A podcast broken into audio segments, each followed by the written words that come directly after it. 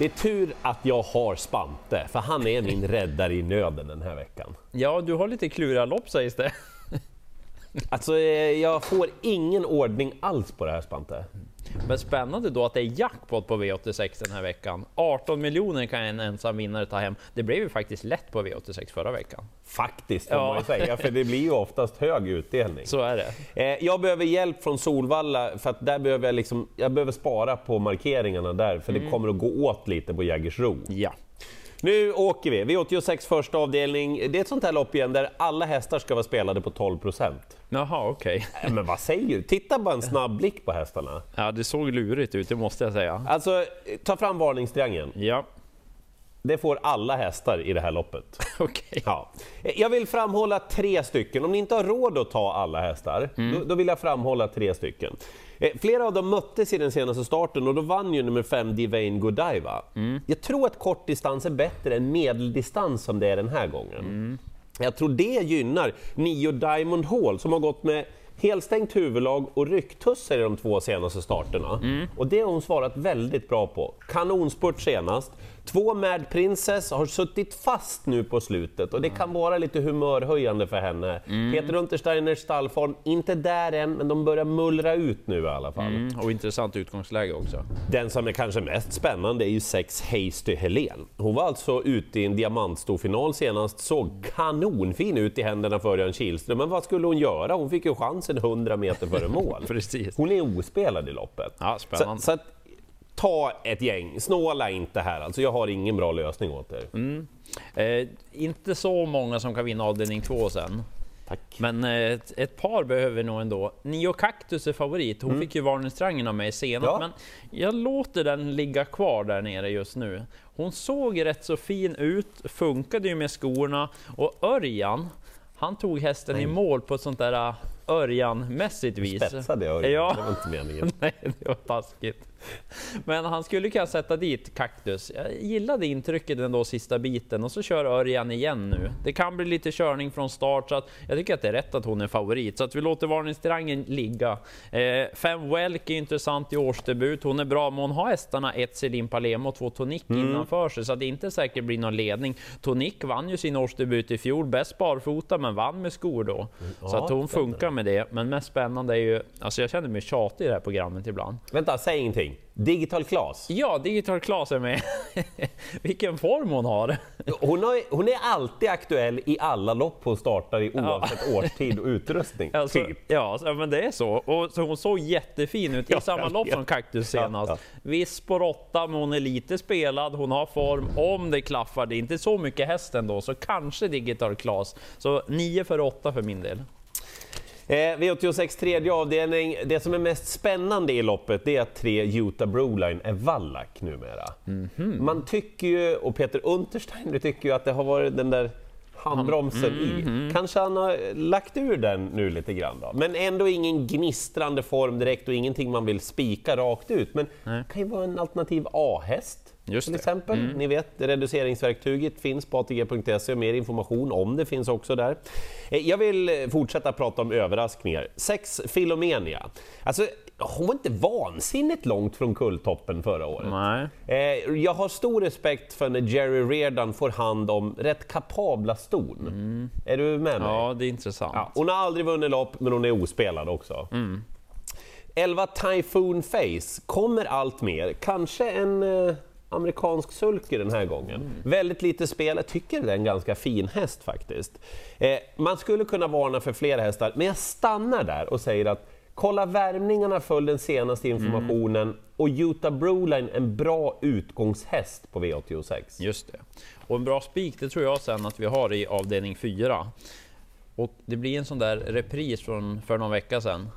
Jag tror att det blir en regidebut för Timo Nurmo som kommer vinna. en bitcoin där. Precis. Och jag gillar ju verkligen den här två Aragorn As. Jag kan ju säga att även om den hade kommit och bara varit i tidigare Ja. regi så hade jag trott att den hade haft väldigt bra chans.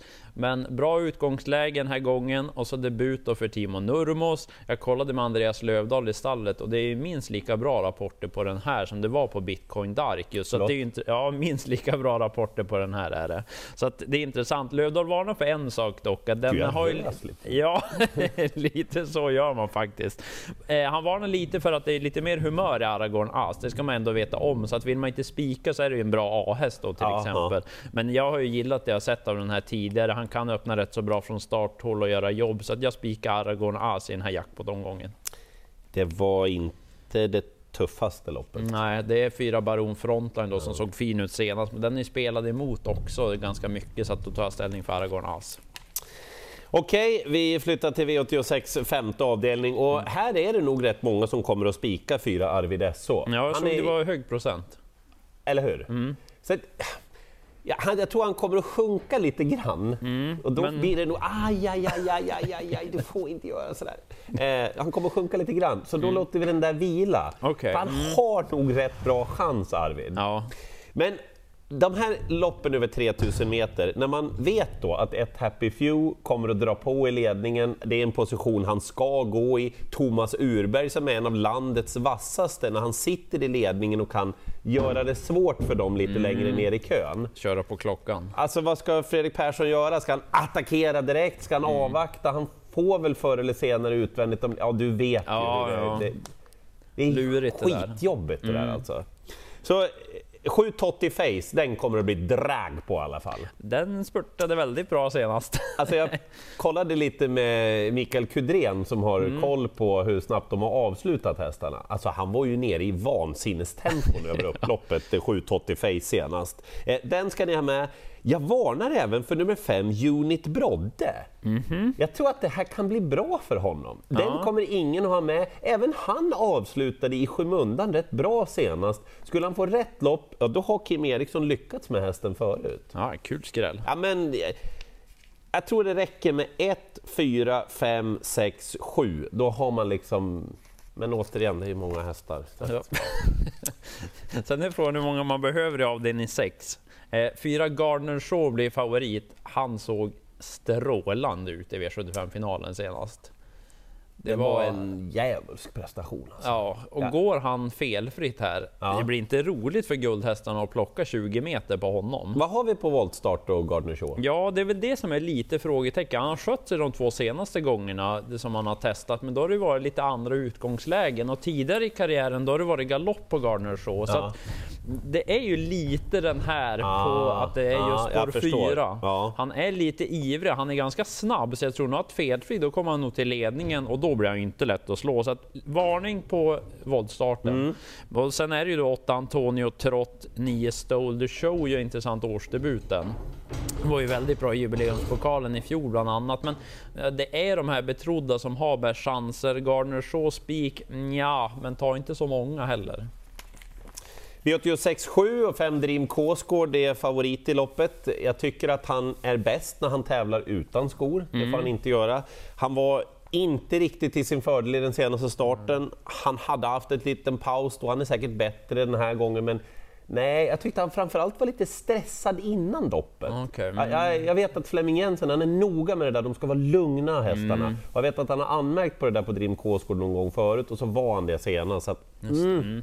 Eh, två Quantum Rock, han blev väl utdömd av alla eftersom han inte vann senast. Ja, ja precis. Ja men du vet ja, ju jo, där, han vill inte vinna. på- Ja. ja. Jag ringde upp Hanna Läderkorpi, hon menar på att, alltså hon är ju medveten om problematiken, Mm. men hon menar på när hon tar pulsen efteråt, han har tagit ut sig ordentligt hästen. Han väger 600 kilo, han är över 1,70 i manken, han har haft mycket problem. Det tar tid att komma tillbaka liksom i full Mm. Ja, form. hon har ju legat lite lågt, att det är inte riktigt toppform hon sagt att det har varit heller. Så att, Så jag tycker att han är intressant i det här. Jag kommer att spela med honom som A-häst. Ah, spännande. Sex Mystic Mom, han var ju nära att slå Demon Ima då förtjänar man en ja. plats. Eh, Tio Barista Oak, se upp! Där finns det någonting. Mm. Och så sju Rocky Bear, om den vinner då är jag själv på V86.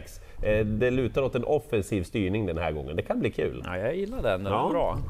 Avslutningen sen, här behöver vi inte så många hästar heller tror jag. Nio Stell Nordic är favorit, men hon får ändå den här trots sina raka segrar på slutet. För hon kommer ju behöva göra det utvändigt den här gången och det är tuffa konkurrenter. Jag tycker nog att fyra Danilo Brick istället ska vara favorit. Han gick inte alls tokigt i V75-finalen senast och jag tror nog att han kommer till ledningen. Och då är det hästen att slå, för jag tror att han är snabbare än två Jarrett det. Andreas Lövdahl var lite inne på det, jag kollade med honom. Jarrett Bocco var ju annars jättefin senast. Han kan vinna igen, men det är lite jobbigt att göra det utvändigt, Danilo Brick då. Den som blir lite spelad där bakom måste nämna sju Accolade. Ja, verkligen. Gud vad spännande det här ska Ja, bli. det är en kapabel hästdebut för Oskar Jandersson. Jag vet att man har kört två banjobb. Oskar gillar den där. Lite jobbigt utgångsläge. Han är inte så snabb ut, men det är rätt distans. Ja, lite varning för Mm. På Accolade. det ja. också. Ja. Ja. Eh, Och håller man lite koll på anmälningslistor ibland så kan man ju notera att den var anmäld till V75 i lördags exempelvis. Så han är inne på att hästen duger och är bra direkt. Borde vara bra direkt. Att lite procent på den. Den är intressant bakom de här betrodda, men inte så många i sista heller. Jag hoppas ni har fått någon hjälp av mig vad gäller Jägersro. Det är klurigt alltså. Spikarna finns ju på Solvalla. Aragorn As främst. Glöm inte Digital Class. Aldrig. Nej. Lycka till i jakten på jackpotpengarna!